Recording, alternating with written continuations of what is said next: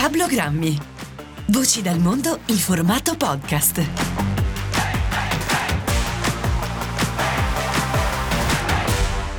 Episodio 1 Regno Unito Sonak, il paradosso indiano Messo a capo del governo dal suo partito conservatore lacerato da lotte intestine, Rishi Sunak ha introdotto due novità di rilievo nel panorama politico inglese. Con lui, per la prima volta, la Gran Bretagna si è dotata di un premier di colore di origini indiane e, questa è la seconda novità, di fede induista.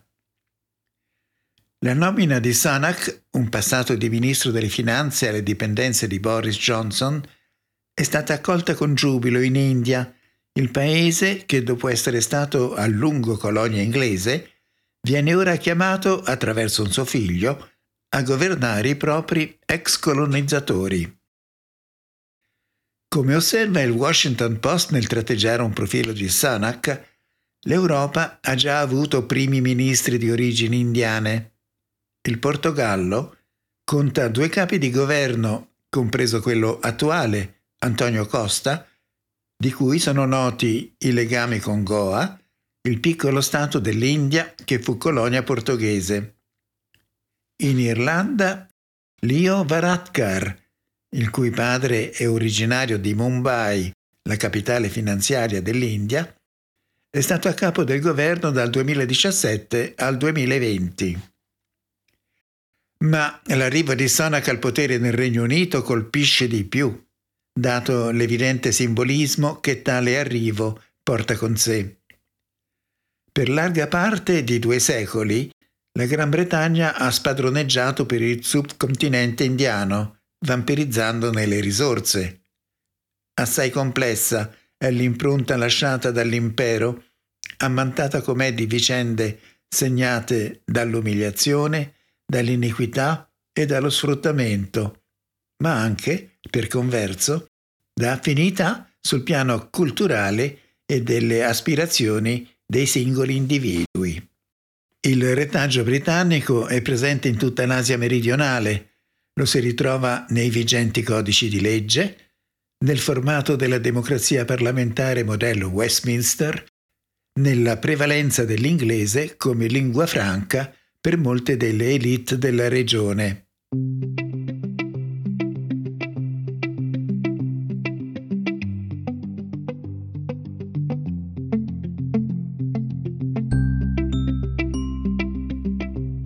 Se molto è cambiato in oltre 75 anni di indipendenza e se gli indiani si trovano in posizioni prestigiose ed autorevoli in tutto il mondo, tuttavia sarebbe senz'altro sembrato assurdo immaginare, anche solo dieci anni fa, che un uomo politico di origini indiane potesse arrivare alla guida del governo dell'ex potenza coloniale.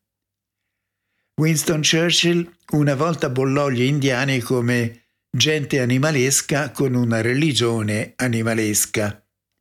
Ed ecco che ora una persona con quelle origini e di fede indù praticata, quando giurò da parlamentare nel 2019, Sanak lo fece stringendo in mano una copia del Bhagavad Gita, testo sacro agli indù, Ecco, quella persona ha assunto l'incarico di primo ministro che fu di Churchill e disporrà quindi del potere formale di nominare i vescovi della Chiesa anglicana. Nella lontana India, in quel 25 ottobre 2022, in cui a Londra il figlio di emigrati indiani accedeva alla massima carica di governo, ovunque aleggiava come un senso di rivalsa un figlio dell'India nell'empireo dell'impero, annunciava trionfante un sottopancia dell'emittente NDTV, una delle principali reti televisive all news indiane, che così concludeva la storia ha chiuso un cerchio in Gran Bretagna. Ma agli occhi dell'opinione pubblica inglese l'ascesa di Sunak non appare poi così straordinaria. Nel contesto della politica del Regno Unito, le sue origini e la sua identità culturale sono sembrate meno importanti delle ricchezze accumulate durante la carriera. Sanak, un passato di manager attivo nella finanza, è sposato con Akshata Murthy, una designer di moda, nonché ereditiera di una importante società tecnologica indiana che lui ha conosciuto all'Università di Stanford in California. La coppia possiede beni per oltre 800 milioni di euro, stando a stime della stampa inglese, ossia più di quanto posseduto, secondo dati documentati, dalla stessa compianta regina Elisabetta. I Sanak, all'inizio del 2022, finirono al centro di polemiche quando si venne a sapere che Murty aveva mantenuto la condizione di non residente, evitando così di pagare tasse su guadagni realizzati all'estero che altrimenti avrebbe dovuto versare nelle casse dell'Agenzia delle Entrate britannica, all'epoca gerarchicamente dipendente dal suo stesso marito in quanto cancelliere dello scacchiere, ossia ministro delle finanze.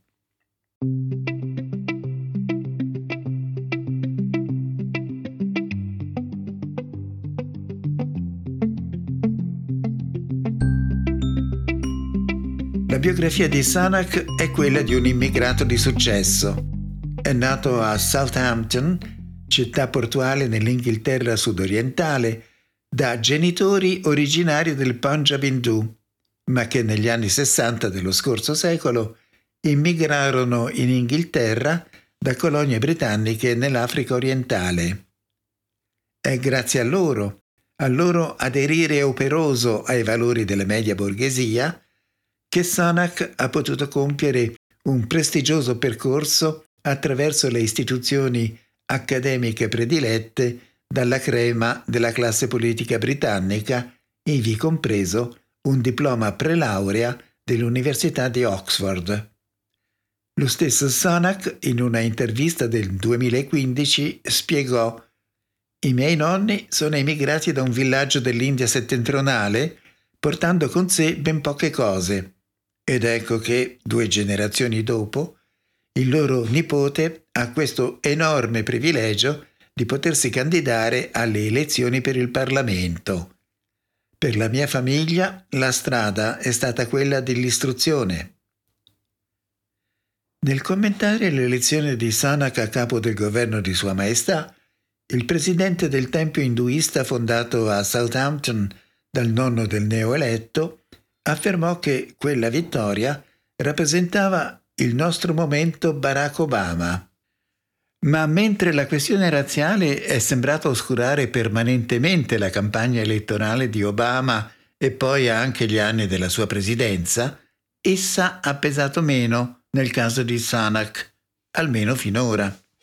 In dichiarazioni alla stampa, Sander Katwala, direttore di British Future, un centro studi focalizzato su immigrazione, identità e razza, ha detto che la circostanza va vista oppure come un segnale della normalizzazione della diversità etnica nella politica britannica, ad esempio il due volte eletto sindaco di Londra Sadiq Khan è un musulmano di origini pakistane, oppure va visto come un indicatore della dimensione della crisi che ha fatto di Sanak semplicemente l'ultimo rimasto in piedi dopo gli scannamenti avvenuti all'interno del Partito Conservatore con le dimissioni di Boris Johnson prima e di Liz Truss poi.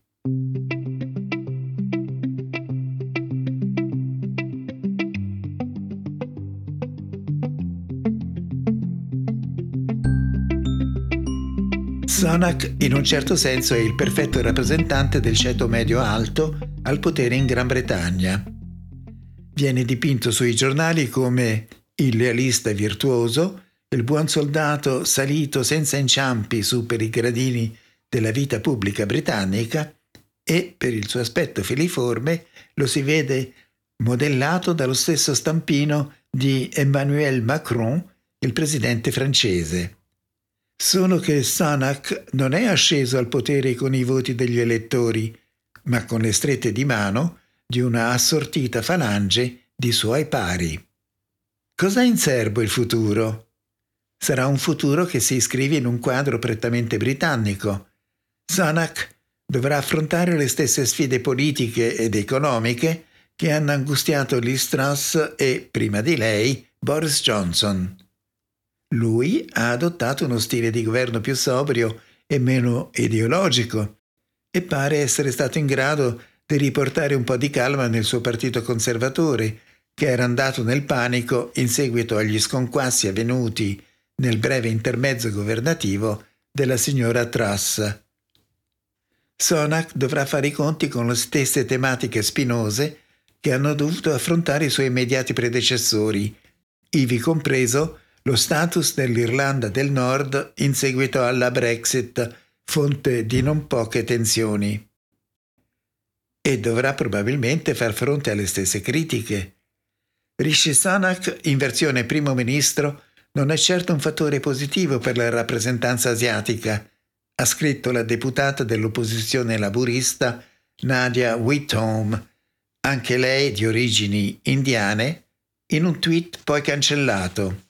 Stiamo parlando di un multimilionario che, da ministro delle finanze, tagliò le tasse sui profitti delle banche, ignorando nel contempo il più grave degrado del tenore di vita mai avvenuto dal 1956, anno della crisi di Suez. Neri, bianchi o asiatici, se dovete lavorare per vivere, sappiate che lui non è al vostro fianco, ha scritto la Whittom. Ma dall'altra parte del mondo, esponenti politici di primo piano hanno trovato molto di che rallegrarsi per l'elezione di Sunak. Gli inglesi ci hanno dominato per 200 anni, ha detto ai giornalisti Basavaraj Bommai, primo ministro dello Stato indiano del Karnataka ed esponente del partito nazionalista indù al governo. Quelli non se lo sarebbero mai aspettato che un giorno un indiano sarebbe diventato il loro primo ministro. L'ironia del caso è che nulla lascia presagire che Sonak o una consorteria di altri parlamentari conservatori di origini indiane porteranno avanti istanze significative care ai nazionalisti indiani e ad una ancora più vasta accolita di antagonisti del passato imperiale britannico pronti ad esigere la restituzione di diamanti depredati o ad invocare una più approfondita resa dei conti con i massacri e le malefatte dell'era coloniale. Tuttavia, il citato Bommai ha dato voce ad un sentimento di orgoglio nei confronti della diaspora largamente avvertito in India. Gli indiani non sono secondi a nessuno al mondo e occupano posizioni di primo piano in parecchi settori, ivi compresi la politica e la pubblica amministrazione, ha detto Bommai aggiungendo in diversi paesi il primo ministro è indiano, ma certo diventare il primo ministro britannico non è da tutti.